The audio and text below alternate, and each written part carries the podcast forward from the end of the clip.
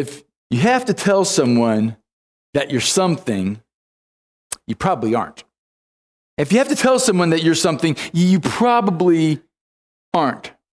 I mean, the best way uh, uh, to, to, to, show, to, to tell someone that you do something, that you are something, is to prove it with your actions, not just your words. Over the next several weeks, we are going to go through the different I am statements that Jesus makes about himself in the book of John.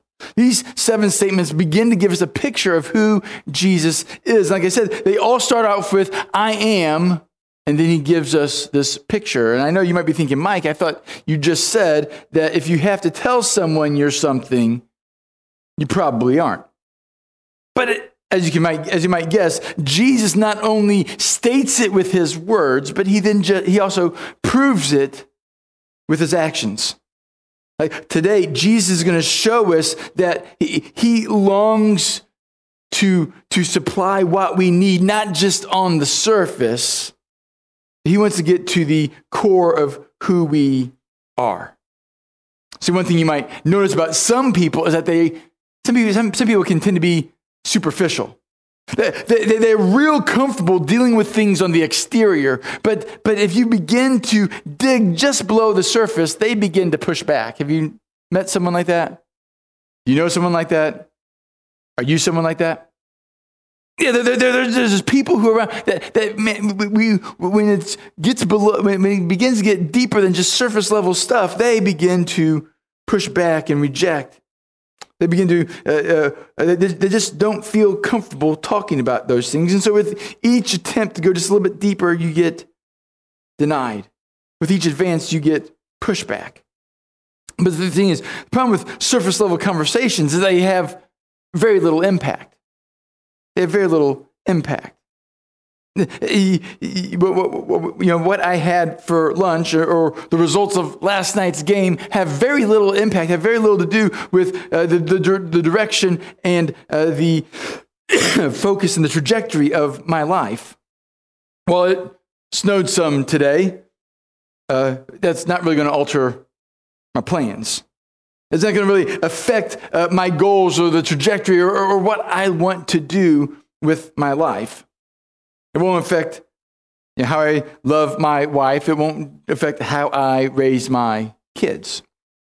Now, that's not to say there, there aren't things that speak into those things, right? You know, we, we consult uh, scripture and we uh, consult uh, other things, to, and, and from there we can begin to uh, piece together uh, goals and direction for how we treat one another and how we raise our children, how we love one another, and, and, and what are the certain goals that we want to achieve. These things don't happen by happenstance or just willy nilly. There are core principles that are often backed up by Scripture. And, and, and where um, they may not be backed up specifically by Scripture, it's usually backed up by science or, or, or uh, some other sound evidence that probably has a connection to Scripture that I just haven't found yet, right? Because all truth is God's truth. Uh, everything can, uh, all the different principles of life can be found in Scripture, and whether we know them or not. But here's what's significant about core principles. Core principles of our life, they just they don't change every time the wind changes directions. It doesn't change every time uh, things get blown one way or another. We don't change those very often. That's what makes them core, right? We have core doctrines. These are the things we believe about Scripture. We have, we have core values. Here's how we live out those truths on a day to day basis. They are core because they don't change. They're reflections of who we are, they're expressions of, of what we do. But there are certain methods and there are certain things in our life that are kind of flexible, right? Like typically, on a week to week basis, we typically have communion before the sermon. But this week, we moved it. We're moving it back because it, everything's going to kind of build to that moment. You, will see how these pieces kind of fit together. It, the songs that we sing, the songs that we sing are very flexible. Some weeks uh, they're slower and more uh, meditative. Some weeks uh, they're, they're all big and, and, and anthem and they're, and they're, they're loud. Uh, and so each week, each we, have this freedom to do certain things. So we have some things that are core, we have some things that are flexible. But the problem is, arises when we make core things superficial and we make superficial things core. Because when we do this, we begin to chase after false gods and we begin to have mismatched priorities. And it causes us to misrepresent the gospel. It causes us to, to, to present our faith in a way that is not in line with Scripture. And so we begin to send mixed messages to those who are around us. And when we do this, we begin to make our ministry and our outreach weaker because it shows a lack of alignment with the thoughts and the ways and the patterns of God. And so, what we're going to see that Jesus gets at into the text today is he's going to push beyond superficial things so we, we can begin to experience him at the core of who we are. And so, if you would, turn with me to John chapter 6. John chapter 6. What we find here is Jesus nearing the end of his second year of ministry. He, he has been traveling and he's been healing and he's been teaching, and the crowds have been following him. They are mounting, they're, they're gathering around him in, in greater and greater numbers. We find at this point that uh, the, the, crowds are gathering even greater because they're beginning to make their pilgrimage down to Jerusalem for Passover. Uh, they, they, they, this is uh, the, the, highest and greatest feast of the Jewish calendar. And so everyone would try to get, everyone wanted to be at Jerusalem for Passover. And so be, the people are beginning to, to gather, and they're beginning to make their way. And so as Jesus is going along, as he's there, He's been teaching, he's been healing. Uh, this, on this particular day, Jesus has, been, has taught long into the day, and the disciples are like, Jesus, we are far from town, and the people are hungry. We need to send them away to get food. And Jesus says, Well, um, I'm not quite done yet. Why don't you guys feed them? Right? You guys find a way to feed them. And, and they're like, Man, we don't have enough money. They're like, turn their pockets inside out. Like, we, we can barely get anybody, everybody a bite. And there's this young boy. He's there. He's got uh, a lunch of five loaves and two fish. And they're like, well, Jesus, this is, all, this is the best we got. And Jesus is like, this will be enough. And so he blesses it and he feeds the 5,000 men and, and the women and the children who are there. And they are so amazed. They long to take Jesus and march him to Jerusalem and make him king by force. But before they are able to, to do this, uh, Jesus sends the disciples off. He sends them back across the lake, and Jesus begins to dismiss the crowd. And some of them go home, and some of them just camp out there. And, but Jesus goes up on top of the mountain that was there, the, the hill there, to pray and to reconnect with God. During the night, as the disciples are, are, are rowing across the, the, the, sea, a big storm arises and it kind of slows them down. And so, as Jesus finishes praying, he comes down the mountain. He begins to walk out to them on the water. And they see him, and, and Peter goes, Jesus, if it's you, call me to come to you, walk on the, to, to walk on the water to you. And Jesus like, come on. And Peter begins to walk, and then he sees the storm and he sees the wind and he sees the waves and he begins to take his eyes off Jesus and he sinks and calls out to Jesus to save him. And Jesus pulls him up. They get in the boat and they continue. The, the storm calms down. They make their way to the other side. Well, it's the next morning. The crowds wake up and they look and they don't see Jesus anywhere. They don't see the boat. They don't see the disciples. And they begin to look, where did Jesus go? Where is Jesus? And so they, they, they begin to put the pieces together like, well, maybe he went to follow the disciples. And so they make their way back around the lake. And they come around and they finally catch up with Jesus. And John records for us this, starting in verse uh, 25. When they found him on the other side of the lake, they asked him, Rabbi, when did you get here? And Jesus replied, Very truly, I tell you, you are looking for me, and not because you saw the signs I performed, but because you ate the loaves and had your fill. Do not work for food that spoils, but for the food that endures to eternal life, which the Son of Man will give you. For on him God the Father has placed his seal of approval. And so you have them, they, they, they've woke up and they've looked and they, they can't find Jesus anywhere, but their stomachs are hungry. And they begin to look for Jesus. And they say, Jesus, where, where'd you go? Why, how'd you get here? What time did you arrive?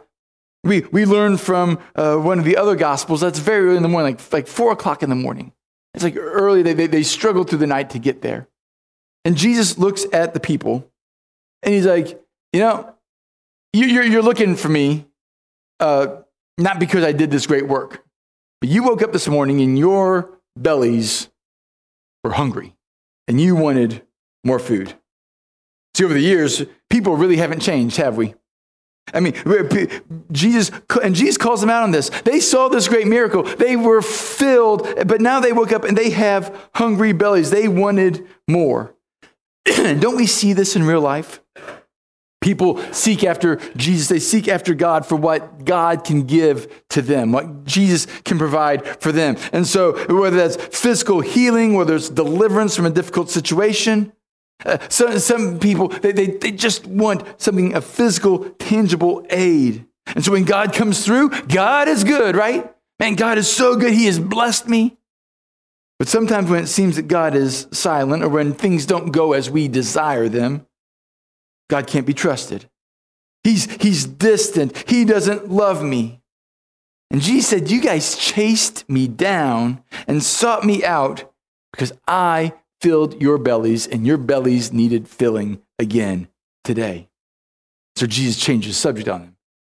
He said, Do not work for the food that spoils, but for food that endures to eternal life. See, they had dinner the night before and they woke up hungry. Jaden likes to call sleep a time machine to breakfast. I bet you can't guess what his favorite meal of the day is. He would have cereal three times a day if his mother would let him. He, he, or tacos, uh, but tacos for breakfast. That the, tacos for breakfast is a little rougher. Uh, but he, he but he, he's like, man, when, when this says, "Hey, we're having we're having pancakes for dinner. We're having biscuits and gravy for dinner," he's like, "Breakfast for dinner. Breakfast for dinner is a win-win for Jaden." And he's like, you guys, you guys had your fill last night and you woke up and your bellies were empty. Your bellies were hungry. You needed, they needed something. They were, they were operating on a physical level. They wanted to be taken care of. They, they, they, thought they were being all spiritual yesterday because they talked about Jesus being the Messiah. He's our king. And let's take him down to Jerusalem, make him king. He's our king. But Today, talk has changed. Today, they're looking for physical satisfaction, looking for physical security. They're looking for physical solutions but to spiritual and core level problems. And when we make the superficial core, things get out of line. Conversation continues. When, when they asked him, they said, What must we do to, to, to what must we do to, to do the works that God requires. And Jesus answered, The work of God is this to believe in the one that he has sent. So they asked him, What, what sign then will you give that we may see it and believe? What, what will you do? See, our, our ancestors, they ate manna in the wilderness. And as it is written, he gave them bread from heaven to eat. And Jesus said to them, Very truly, I tell you, it is not Moses who has given you the bread from heaven, it is my Father who gives you the true bread from heaven. For the bread that comes for the bread of God is the bread that comes down from heaven and gives life to those who eat it. Sir, they said, always give us this bread. And so Jesus has pointed out to him, hey, he's like, do eat, the bread, that, not the bread that spoils, not the food that spoils, but the food, the bread that goes to eternal life. And the, the how do we serve? How do we work? How, what, what work must we do to do the work that God requires? What is it that God requires of us? See, they see Jesus as a rabbi. He's a spiritual authority. And so how do we achieve this? How how do we, how do we take this step? And Jesus' reply is simple. It says, The work of God is this to believe in the one that he has sent. The, that, that question then naturally follows how can belief be a work, right? How can belief be a work? And here's why because, because real biblical belief, real biblical faith will be shown through our lives. Biblical faith doesn't just remain in our head. It's not just a mental assent. It's not, I agree with these things. Because if it was, there'd be a lot more Christians in our world, right? We just have to just believe these certain things. They have to just know these certain things. But belief, belief is, is best shown, is most shown through our lives, through our actions. Another word, another way to understand that word faith is the word allegiance. So it's not just something we know, but it's something that we prove. It's something that we have to show. We have to show these things. And Jesus we be- believe in, give allegiance to the one that God has sent. The, this is, biblical faith is not just something in our heads, but it's worked out through our actions. This work is, is not, this faith itself is not what saves us. We're still saved by grace. We're not saved by works, we're saved by grace. But our work is in response to our salvation because of our faith in Jesus. And this seems so simple, right? All you know, those people say, all you have to do is believe. All you have to do is believe. And they might think, oh, that's all? All I have to do is believe? But then you begin to note that that means all. It's not as simple as just wearing the t shirt or wearing the necklace, not just as simple as just showing up for worship. It's not just surface level things that's easily to be seen by everyone. Because true faith rearranges every part of our life. It's not just window dressing, it's not just a t shirt we wear or a necklace that we wear, but it changes. It's not just one thing, it changes everything. When it means all, it means all. There's an old hymn that we used to sing All to Jesus I surrender. All to him I freely give. I will ever love and trust him, and in his presence daily live. It's not I, I surrender some to Jesus. I surrender a percentage to Jesus. It's I surrender all. The chorus says, I surrender all. repeats it three times in the chorus. See, Jesus is either Lord of all or he isn't Lord at all. And so the people are there. And they're saying, hey, Jesus telling them this. And, and what's, the, what's their response? You, you, you, need to believe, you need, the work of God is this to believe in the one that he has sent. And, and the people go, oh, oh, prove it. Whoa, what sign? What sign from heaven are you going to give? And if you sit down this afternoon and read all of John chapter 6, you're going to go, um, weren't you just there yesterday when he took five loaves and two fish and fed all you guys until you were full and had leftovers? Were, you not there and you're, at, you're telling Jesus to prove it? Prove it that you're the one. Prove it that this is right. What sign from heaven are you going to give?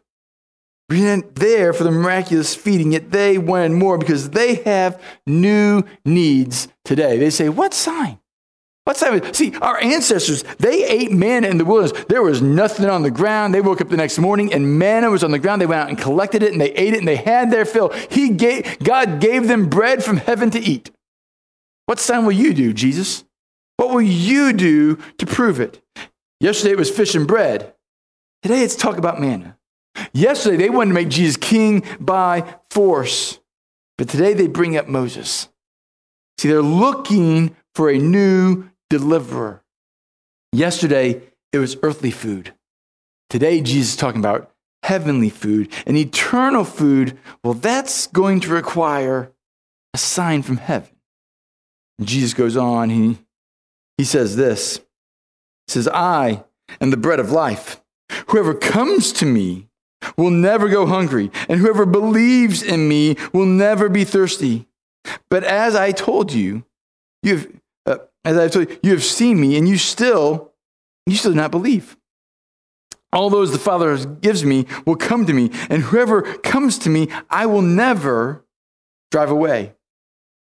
For I have come down from heaven not, not to do my will, but to do the will of him who sent me. And this is the will of him who sent me, that I shall lose none of all those he has given to me, but raise them up in the last day. For my Father's will is that everyone who looks to the Son and believes in him shall have eternal life, and I will raise him up on the last day.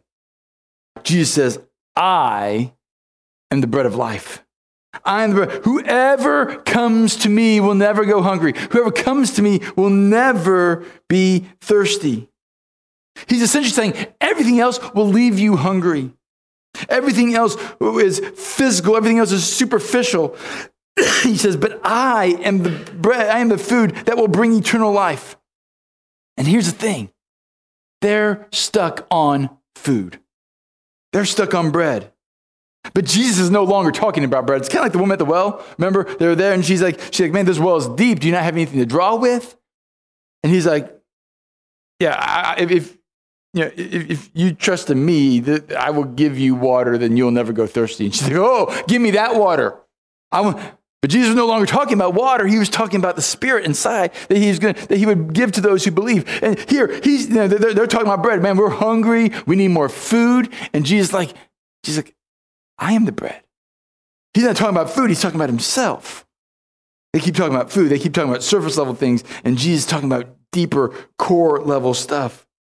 They're looking for their next meal will come from, especially since they've been chasing Jesus for the last two days. They've not worked, so they can't pay for food. And Jesus is talking about eternal things, things that will last.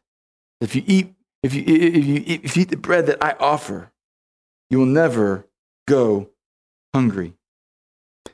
And Jesus continues in verse uh, 47. He says, Very truly, I tell you, the one who believes has eternal life. I am the bread of life. Your ancestors ate manna in the wilderness, yet they died.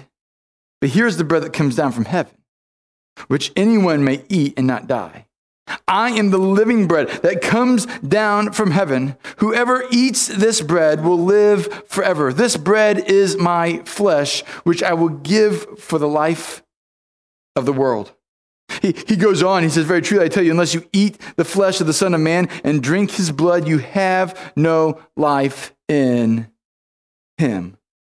He says, Eternal life is given to those who I am the living bread that comes down from heaven. Whoever eats this bread, this bread that is my flesh, they will have life. Do you remember the old phrase, uh, you are what you eat? Jesus is pretty much telling, telling them, you, you are what you eat. Where do we draw our strength from? Where do we go, and draw our direction from? Where do we draw our guidance from? Where do we draw our hope from? Where? They're looking at bread. They're looking at physical things, food that will spoil. And when we go after things that will spoil, eventually it will lead us to death. Jesus, fight, go for it, chase down, pursue that that will, will not spoil, that will not fade. For in that, in that food, in that bread, you will have, you will find eternal life. See, for some, we find our strength, we find our direction, we find our hope in the news and in the financial reports. Man, as long as our people are in power, things are good. As long as my uh, 401k, as long as my bank accounts are growing day after day, things are good.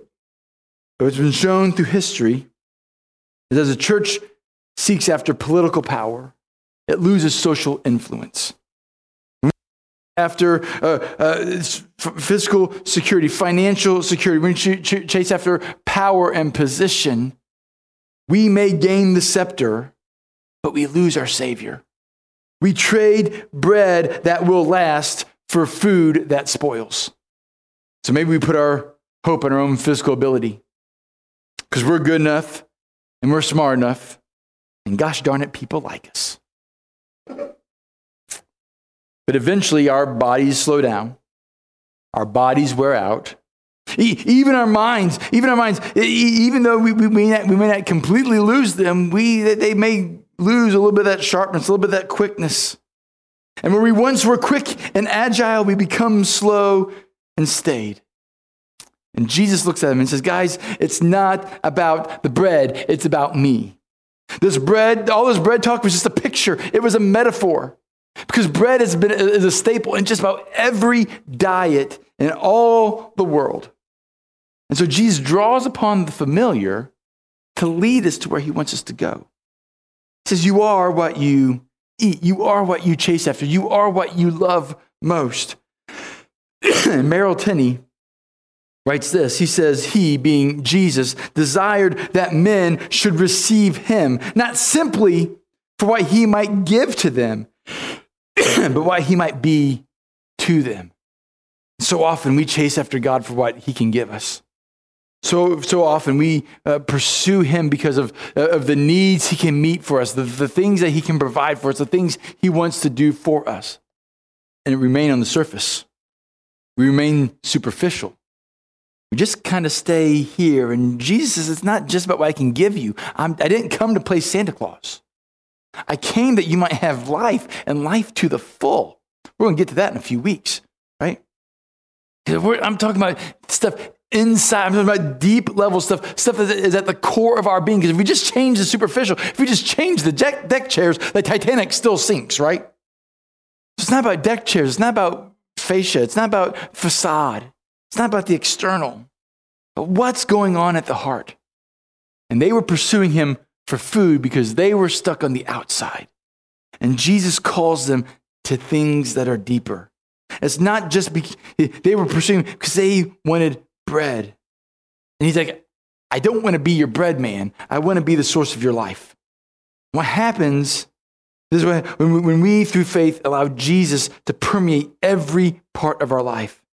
This is why he says that, that he is the bread that uh, comes down from heaven, that we must eat from him to live forever. And this is why he correlates bread with his body, correlates bread with life.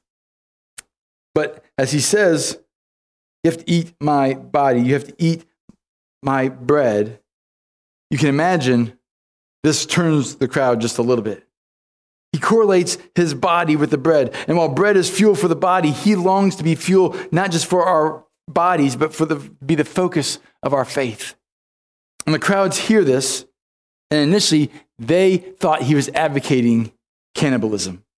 And you can almost hear the, the, the, visceral response from the crowd, right? They are shocked, they are appalled, they are offended that he would utter such things. Hey, you need to eat my body and drink my blood. And they're going, gross. I mean, you can just read through Leviticus and see all the foods that were inappropriate for the Jewish people to eat.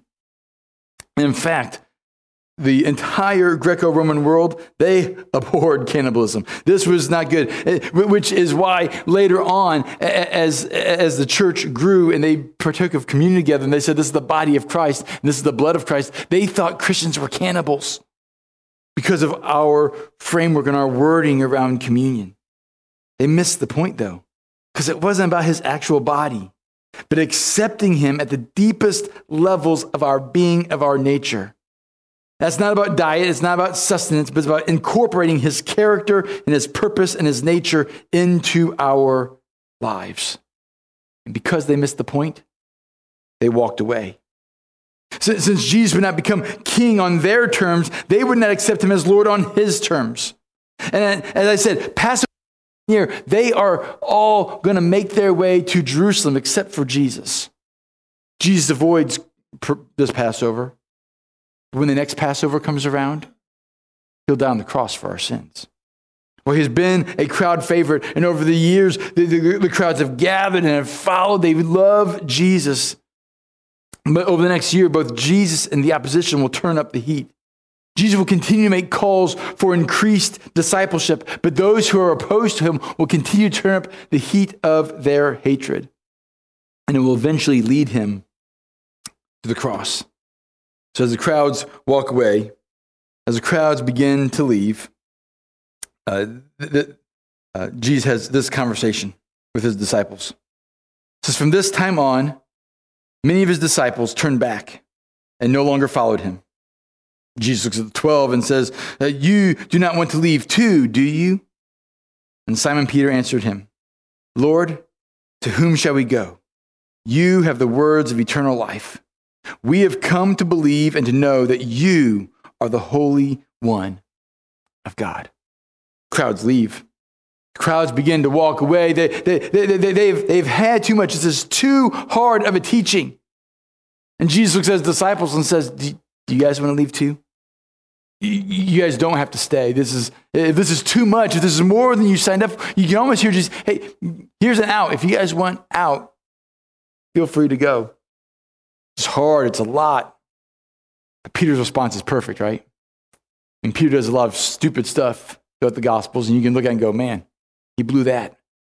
But when Peter gets it right, he knocks it out of the park. You don't want to leave too, do you? Jesus says, Lord, to whom shall we go? To whom shall we go? You have the words of eternal life. You, we believe that you are the Holy One of God. What is it that we want from Jesus?